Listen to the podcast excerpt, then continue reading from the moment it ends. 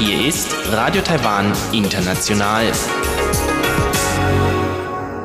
Herzlich willkommen zum halbstündigen deutschsprachigen Programm von Radio Taiwan International. Am Mikrofon begrüßt Sie Sebastian Hambach. Und folgendes haben wir heute am Montag, den 2. März 2020 im Programm. Zuerst die Nachrichten des Tages. Danach folgt in Taiwan Entdecken ein Interview mit dem Architekten Lü Daji, der die Renovierungsarbeiten am Wenmeng-Gebäude leitet, einem ehemaligen legalen Bordellgebäude, das 2006 von der Stadtregierung Taipeh zu einer historischen Stätte erklärt wurde. Und zum Abschluss berichtet Eva Trindl in Taiwan Monitor über die Epidemie des neuartigen Coronavirus in China. Die chinesische Stadt Wuhan ist das Zentrum des Ausbruchs. In China wurden bisher etwa 80.000 Fälle bestätigt, darunter mehr als 2.800 Todesopfer. Radio Taiwan International sprach dazu mit dem Korrespondenten der taiwanischen Presseagentur CNA in Shanghai.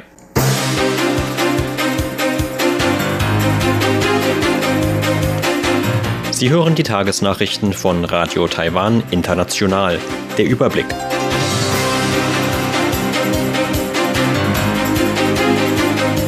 Zahl von Infektionen mit neuem Coronavirus steigt auf 41.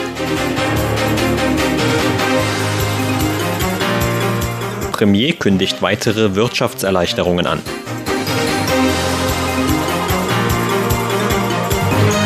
Und Verteidigungsministerium erwägt Verschiebung von Militärübung. Die Meldungen im Einzelnen. Die Gesamtzahl von Infektionen mit dem neuartigen Coronavirus in Taiwan ist heute auf 41 gestiegen. Demnach konnte die jüngste Ansteckung laut Epidemie-Kommandozentrum bei einer über 20-Jährigen bestätigt werden. Die Frau ist die Tochter des 34. bestätigten Falls in Taiwan. Angaben des Epidemie-Kommandozentrums zufolge zeigte die Frau keine Krankheitssymptome. Sie sei dennoch auf eine Ansteckung mit dem Virus getestet worden, da sie ihre erkrankte Mutter zwischen dem 15. und 26. Februar in ein Krankenhaus begleitet habe, so Gesundheitsminister Chen Shih-chung heute auf einer Pressekonferenz. Laut Chen war die Frau erst in einem zweiten Test positiv auf das Virus getestet worden. Die Mutter der Frau steht im Zusammenhang mit einer Gruppeninfektion in einem Krankenhaus in Nordtaiwan. Zu der Gruppe von Infizierten gehören bisher noch eine Reinigungskraft und drei Krankenschwestern. Insgesamt habe man 289 Personen identifiziert, die Kontakt mit dem 34. Fall hatten. Davon seien bisher fünf Personen positiv und 197 negativ auf eine Ansteckung mit dem Virus getestet worden. Die Ergebnisse bei den anderen Personen stünden noch aus, so das Epidemie-Kommandozentrum. Premierminister Su Tseng-Chang hat heute weitere Maßnahmen angekündigt, um die wirtschaftlichen Auswirkungen von Covid-19 abzufedern. Laut Su sollen konkrete Maßnahmen wie Einkaufsrabatte der Wirtschaft zu neuem Schwung verhelfen. Einzelheiten müssten aber erst noch festgelegt werden.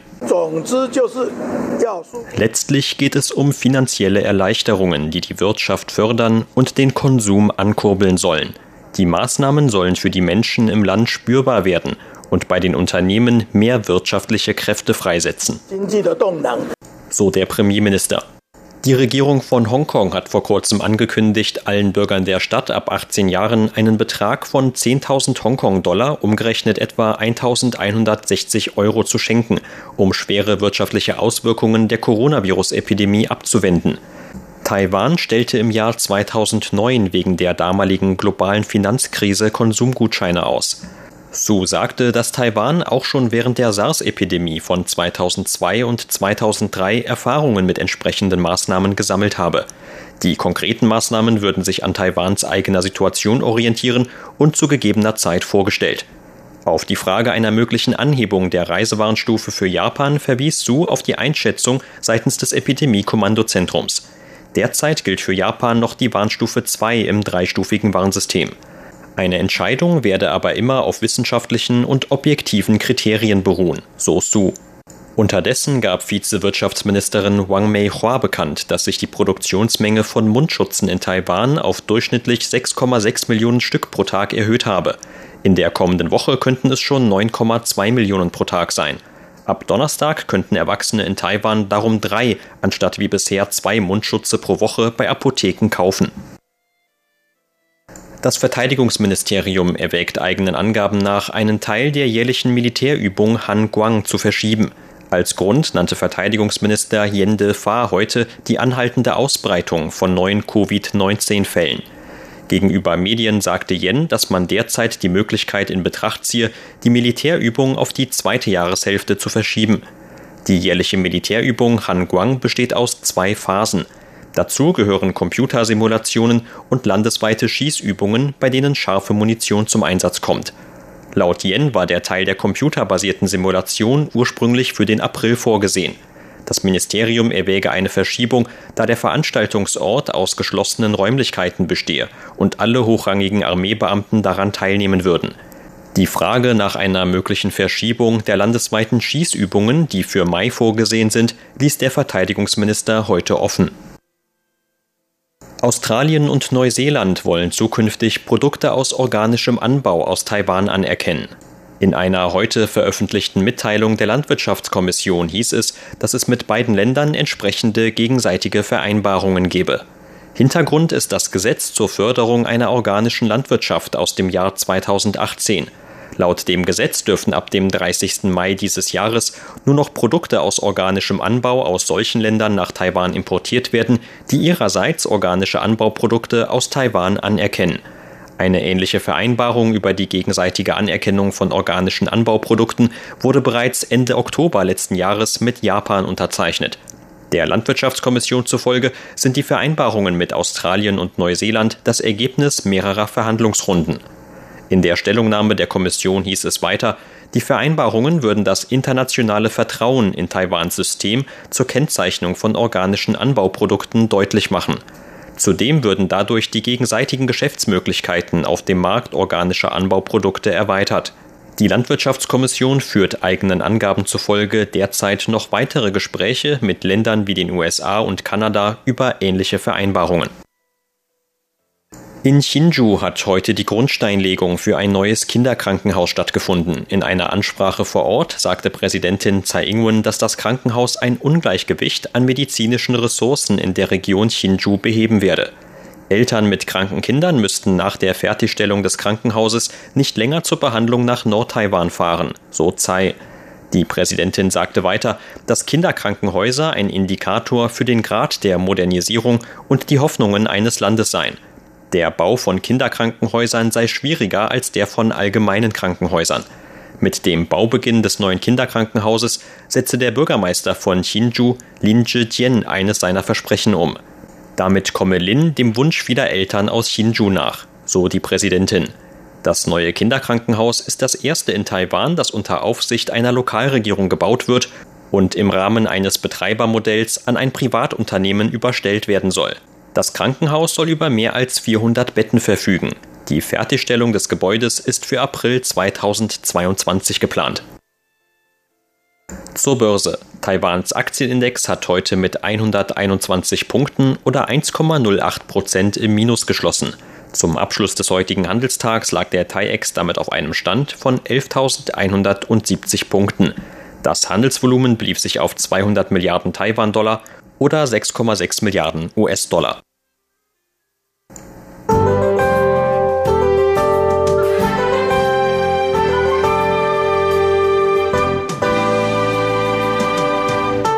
Das Wetter war heute im Norden und Osten leicht verregnet. Im Rest des Landes gab es dagegen nur wenige Wolken und viel Sonnenschein. In mehreren Regionen Südtaiwans blieben die Temperaturhöchstwerte heute nur knapp unter 30 Grad Celsius. In Nordtaiwan wurde es dagegen deutlich kühler, mit Werten von um die 20 bis 21 Grad. In Mitteltaiwan wurden bis zu 26 Grad erreicht. Und das sind die Aussichten für morgen, Dienstag, den 3. März. Morgen ist im Norden und vor allem im Nordosten laut Wetteramt wieder mit Regen zu rechnen. Im Rest des Landes dagegen, ähnlich wie heute, meist klares und sonniges Wetter mit nur vereinzelten Wolken am Himmel. Die Temperaturen könnten morgen im Norden Höchstwerte zwischen 20 und 24 Grad Celsius erreichen, in Mitteltaiwan bis zu 27 Grad und im Süden bis zu 30 Grad. Das waren die Tagesnachrichten. Nun geht es weiter mit unserem Programm vom Montag, den 2. März.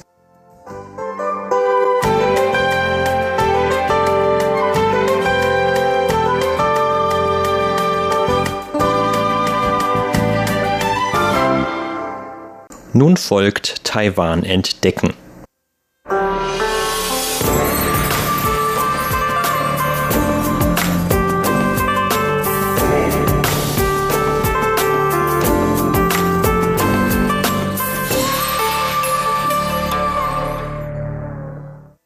In den letzten Jahren hat in Taiwan vielerorts das Bewusstsein für die eigene Lokalgeschichte zugenommen. Zur Erinnerung an die Geschichte des eigenen Orts werden daher zum Beispiel historische Gebäude vor Ort, denen ansonsten der Verfall drohen würde, teils aufwendig wiederhergerichtet. Ein derartiges Erneuerungsprojekt gibt es auch für das sogenannte Wenmeng-Gebäude, das im Altstadtbezirk der Hauptstadt Taipeh liegt. Schon im Jahr 2006 erkannte das Kulturbüro der Stadt Taipeh dem Gebäude den Status einer historischen Stätte zu. Für die Renovierungsarbeiten sind Ausgaben in Höhe von 15 Millionen Taiwan-Dollar oder 455.000 Euro veranschlagt. Doch es gibt auch Kritik an dem Vorhaben. Denn bei dem Wenmeng-Gebäude handelt es sich um ein ehemaliges Bordell. Prostitution wurde im Jahr 1991 vom taiwanischen Gesetzgeber als illegal erklärt.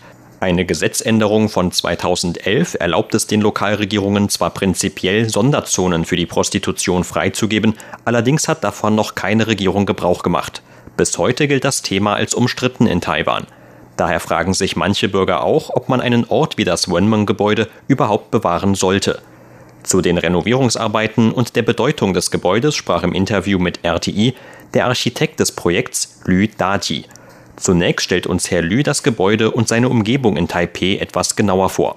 文梦楼它过去是呃我们所谓的呃妓女户工餐馆啊。Bei dem Wenmang-Gebäude handelt es sich um ein ehemaliges legales Bordell. Den Zustand des ehemaligen Bordellgebäudes kann man heute noch als ziemlich gut bezeichnen. Es liegt im Taipeier Altstadtbezirk von Dadaochang. Vor über 100 Jahren war Dadaochang der geschäftigste Bezirk in ganz Taiwan, vor allem in der Gegend entlang der Ningxia-Straße und der Guizhou-Straße. Damals entstanden in dieser Gegend eine ganze Reihe von Bars und Restaurants, darunter auch das Jiangshan-Gebäude und der Ponglai-Pavillon. Das Wenmong-Gebäude selbst hat eine etwa 80-jährige Geschichte.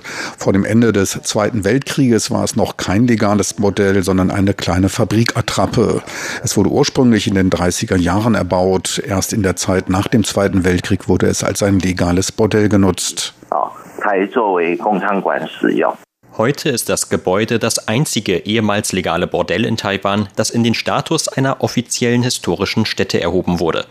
Trotz des verhältnismäßig guten Zustands sind die Renovierungsarbeiten laut Herrn Lü überfällig. Das Gebäude wurde in den 1930er Jahren erbaut und wurde im Jahr 2006 von der Stadt Taipei zu einer historischen Stätte ernannt. In früheren Zeiten wurden die Häuser aus einer Mischung von Steinen und Holz erbaut. Häuser, die ein Alter von über 80 Jahren haben, haben da natürlich auch eine veraltete Konstruktion. Gleichzeitig müssen wir unserer Mission von einer Wiederbelebung dieser alten Städten nachkommen. Aus diesem Grunde sehen unsere Arbeit Arbeiten und Planungen vor, dass das Gebäude nach der Renovierung wieder einen neuen Verwendungszweck erhält. Anders als bei den meisten anderen historischen Städten in Taiwan üblich, befindet sich das Wenmeng-Gebäude in Privatbesitz. Die derzeitige Inhaberin, die auch Herrn Lü mit den Renovierungsarbeiten beauftragte, erwarb das Haus im Jahr 2011.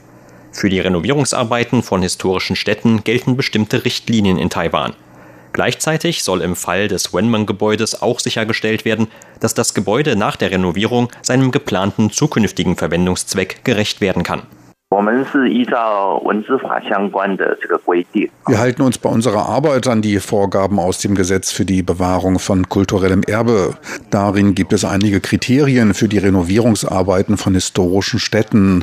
Konkret bedeutet das, dass die derzeitige Aufteilung der Räumlichkeiten innerhalb des Gebäudes beibehalten wird. Was die verwendeten Baumaterialien für die Renovierungsarbeiten angeht, geht es darum, die vorhandenen Materialien auszubessern und auszutauschen.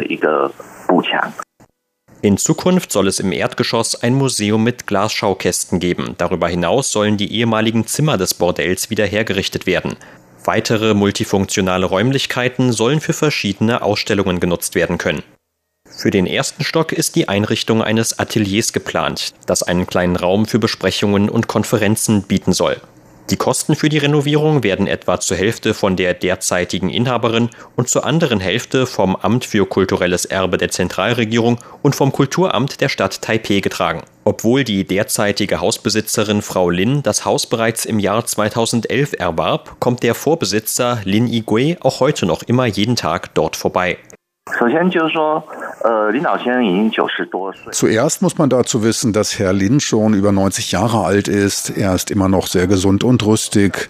Noch bevor die Renovierungsarbeiten begonnen haben, wohnte Herr Lin im ersten Stock des Gebäudes. Mit Beginn der Arbeit muss er zunächst vorübergehend in eine andere Wohnung ziehen.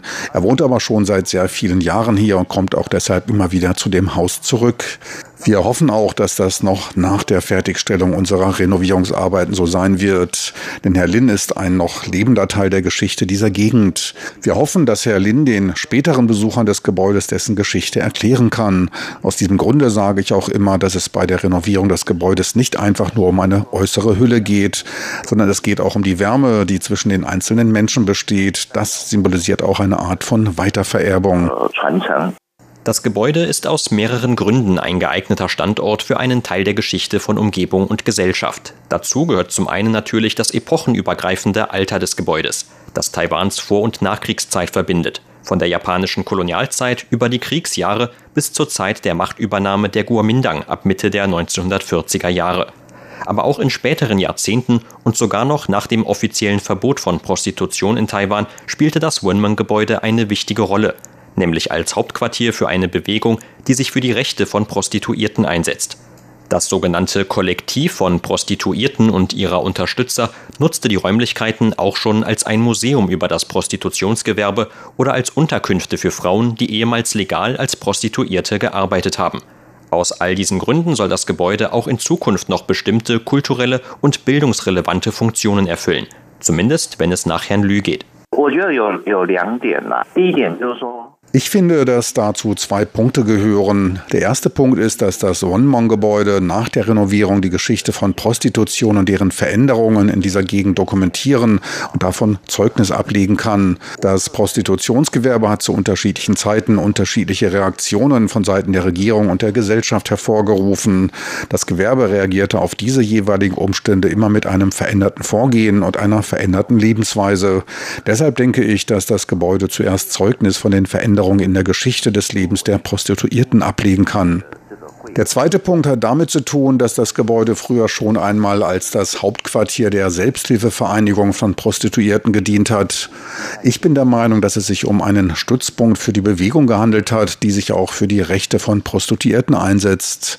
Diese Bewegung hat sich auf fortschrittliche und kritische Weise mit dem Thema auseinandergesetzt. Deshalb denke ich, dass die Renovierung des Wonmon-Gebäudes den Bürgern von Taipei dabei helfen kann, ihre Sichtweise und ihre Werte auszuweiten. Was die Bedeutung den Erhalt von historischen Städten angeht, kann das Gebäude den Menschen noch tiefere Erfahrungen und Gefühle vermitteln. Ich finde, dass darin der Wert der Erhaltung dieses Gebäudes liegt.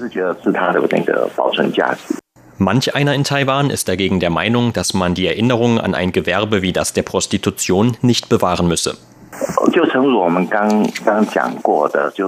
Wie bereits gesagt, denke ich, dass dieser Ort das Leben der damaligen Menschen widerspiegeln kann. Auch die Geschichte ist ein Teil des Lebens. Persönlich finde ich, dass der Erhalt dieses Gebäudes ja nicht darin besteht, ein Bordell weiterführen zu wollen. Tatsächlich ist daraus ja auch schon eine Bildungseinrichtung geworden. Unsere wichtigste Aufgabe ist es, dass wir nicht nur das Gebäude für die Nachwelt erhalten, sondern auch den Umstand, dass es in dieser Stadt verschiedene Wertvorstellungen gibt. Ich finde, dass man die Rechte von Prostituierten respektieren sollte. Das ist nicht nur meine persönliche Meinung, es geht uns nicht um die Verbreitung einer Kultur von Prostitution oder legalen Bordells, sondern um Respekt. Sie hörten ein Interview mit dem Architekten Lü Daji, der die Renovierungsarbeiten am Wenmeng-Gebäude leitet, einem ehemaligen legalen Bordellgebäude, das 2006 von der Stadtregierung Taipeh zu einer historischen Stätte erklärt wurde. Vielen Dank für Ihr Interesse. Am Mikrofon war Sebastian Hambach.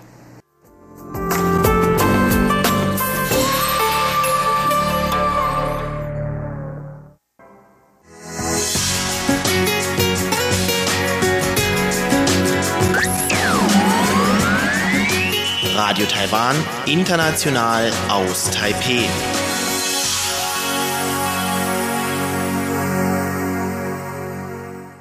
Weiter im Programm geht es nun mit Eva Trindl und einer neuen Ausgabe von Taiwan Monitor. Darin heute zur Epidemiesituation des neuartigen Coronavirus in China.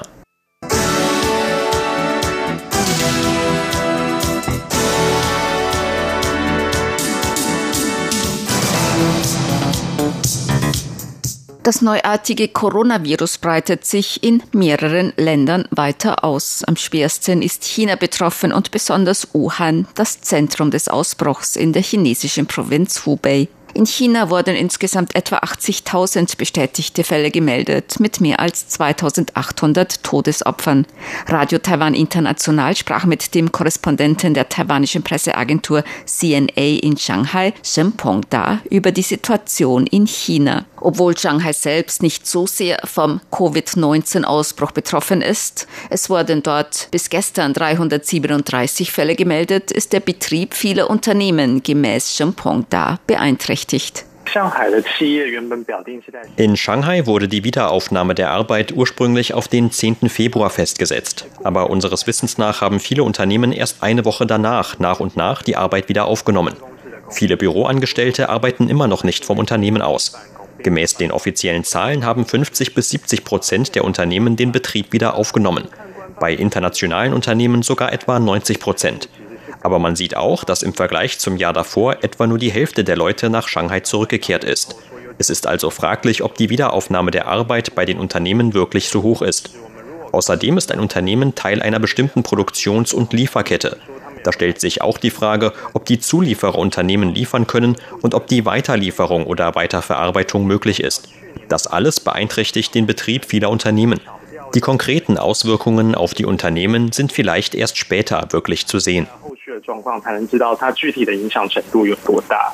Viele Einrichtungen, Märkte, Läden und Geschäfte wurden aufgrund der Epidemieprävention auch in Shanghai geschlossen. Und viele Shanghaier blieben auch möglichst zu Hause. Für viele kleine Betriebe sind die Auswirkungen sehr groß. Bei manchen halten sich die Auswirkungen bisher offenbar in Grenzen, wie zum Beispiel bei der Großhandelskette Costco in Shanghai, so der CNA-Korrespondent.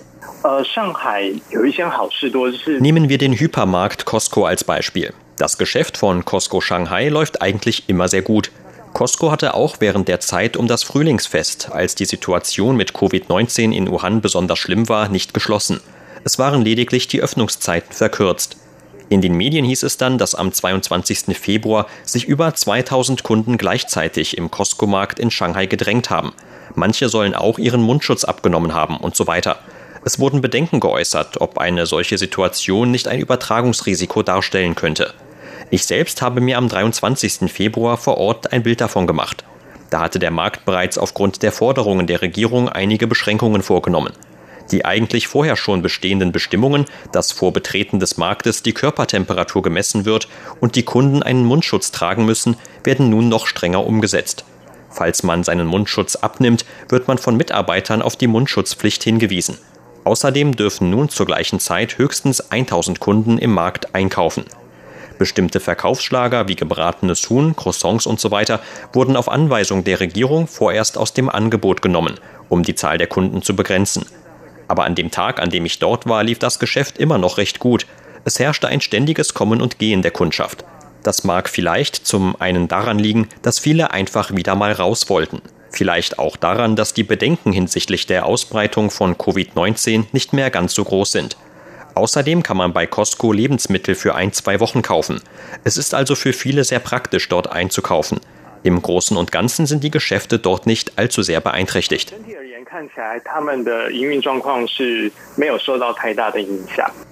Doch viele kleinere oder einzelne Geschäfte und Läden müssen vielleicht sogar um ihre Existenz bangen, so Herr Shen. Er nennt Friseursalons als Beispiel.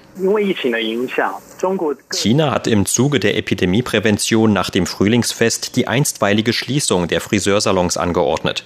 Im Internet kursierten schon Witze darüber, dass die Männer bald alle mit einer langen Mähne und einem Vollbart rumlaufen werden, wenn die Friseurgeschäfte nicht bald wieder öffnen. In China gibt es den Brauch, dass man sich am zweiten Tag des zweiten Monats nach dem traditionellen Mondkalender das erste Mal im neuen Jahr die Haare schneidet, weil das Glück bringen soll. Das war in diesem Jahr der 24. Februar. Normalerweise gibt es an diesem Tag immer lange Schlangen vor den Friseursalons. Es ist der Tag im Jahr, an dem die Friseursalons das beste Geschäft machen. In Shanghai wurden einige Friseursalons, die den Voraussetzungen entsprechen, erlaubt zu öffnen. Sie mussten jedoch bestimmte Präventionsmaßnahmen vornehmen, wie Körpertemperatur messen, Mundschutz tragen, regelmäßige Desinfektionen im Inneren der Geschäfte und so weiter.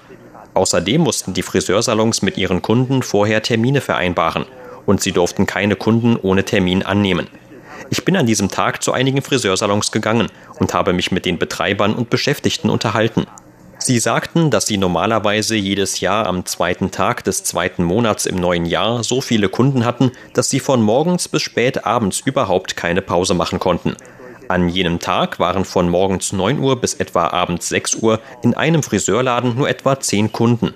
Der Betreiber konnte nicht sagen, wie groß die Einbrüche seiner Geschäfte wegen des neuen Coronavirus sind. Aber er habe jedoch Bedenken, dass er seine Miete nicht mehr bezahlen kann. Die Auswirkungen auf solche kleineren Betriebe sind sehr groß. In Shanghai wurden wegen des Covid-19-Ausbruchs alle Schulen vorsorglich geschlossen. Der Unterricht erfolgt nun online, so der CNA-Korrespondent in Shanghai, Shen Peng Da. Die ursprüngliche Bestimmung war, dass die Schulen aller Stufen bis Ende Februar geschlossen bleiben. Die Stadtregierung Shanghai hat dann verkündet, dass ab März der Schulunterricht aller Stufen von der Grundschule bis zur Oberschule online durchgeführt wird. Der Online-Schulunterricht wurde mancherorts in China bereits probeweise aufgenommen. In Guangzhou zum Beispiel findet seit etwa zwei Wochen der Schulunterricht online statt. Aber bei der Durchführung gab es noch einige Probleme. Der Stream war oft unterbrochen, weil zu viele Schüler und Lehrer gleichzeitig online waren. Außerdem litt die Unterrichtsqualität und die Unterrichtsbeteiligung der Schüler. In Guangzhou haben die einzelnen Lehrkräfte selbst über ihre eigenen Plattformen per Livestream unterrichtet oder ihren Unterricht aufgezeichnet und online gestellt. Shanghai geht anders vor.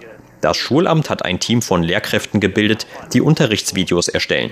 Ab März wird dieses Material online gestellt. Es gibt dann einen Schulkanal für jede Klassenstufe.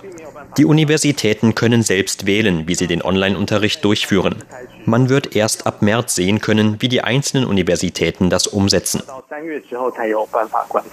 Auch in Taiwan wurden bereits viele Großveranstaltungen abgesagt oder verschoben, wie Messen, Sportveranstaltungen oder auch Prozessionen der Göttin Mazu zu deren Geburtstag. Auch der Mazu-Tempel in Meizhou in China hat eigentlich für Mitte April Feierlichkeiten zum Geburtstag der Göttin Mazu geplant. Ob diese stattfinden können, kann man jetzt noch nicht sagen, zu der Korrespondent der taiwanischen Presseagentur CNA in Shanghai, Shen Peng Da. Der Mazu-Tempel in Meizhou veranstaltet zum Geburtstag der Göttin Mazu am 23. Tag des dritten Monats nach dem traditionellen Mondkalender immer eine Reihe von Zeremonien und Aktivitäten. In diesem Jahr ist das der 15. April. Wie der Vorsitzende des Mazu-Tempels Meizhou berichtete, haben sie schon Pläne für Feierlichkeiten erstellt. Aber sie wissen noch nicht, ob sie diese Pläne umsetzen können. Es kommt auch darauf an, wie sich die Situation der Epidemie weiterentwickelt und ob die Regierung die Durchführung dieser Aktivitäten genehmigt. Denn zu Mazu-Prozessionen und Feierlichkeiten zum Geburtstag der Göttin Mazu kommen immer sehr viele Menschen, auch aus dem Ausland. Es ist schwierig, bei einer so großen Menschenmenge die Präventionsmaßnahmen zu kontrollieren und bei jedem Einzelnen die Körpertemperatur zu messen und so weiter. Was ist, wenn jemand krank ist? Sollen dann alle in Quarantäne? Wer soll die Verantwortung dafür übernehmen? Man muss nun abwarten, wie lange die Verbreitung von Covid-19 noch anhält. Sie können erst über konkrete Pläne entscheiden, wenn die Regierung eine Entscheidung getroffen hat.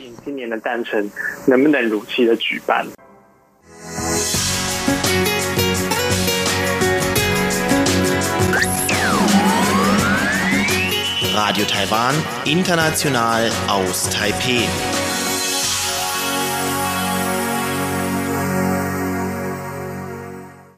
Sie hörten das halbstündige deutschsprachige Programm von Radio Taiwan International am Montag, den 2. März 2020.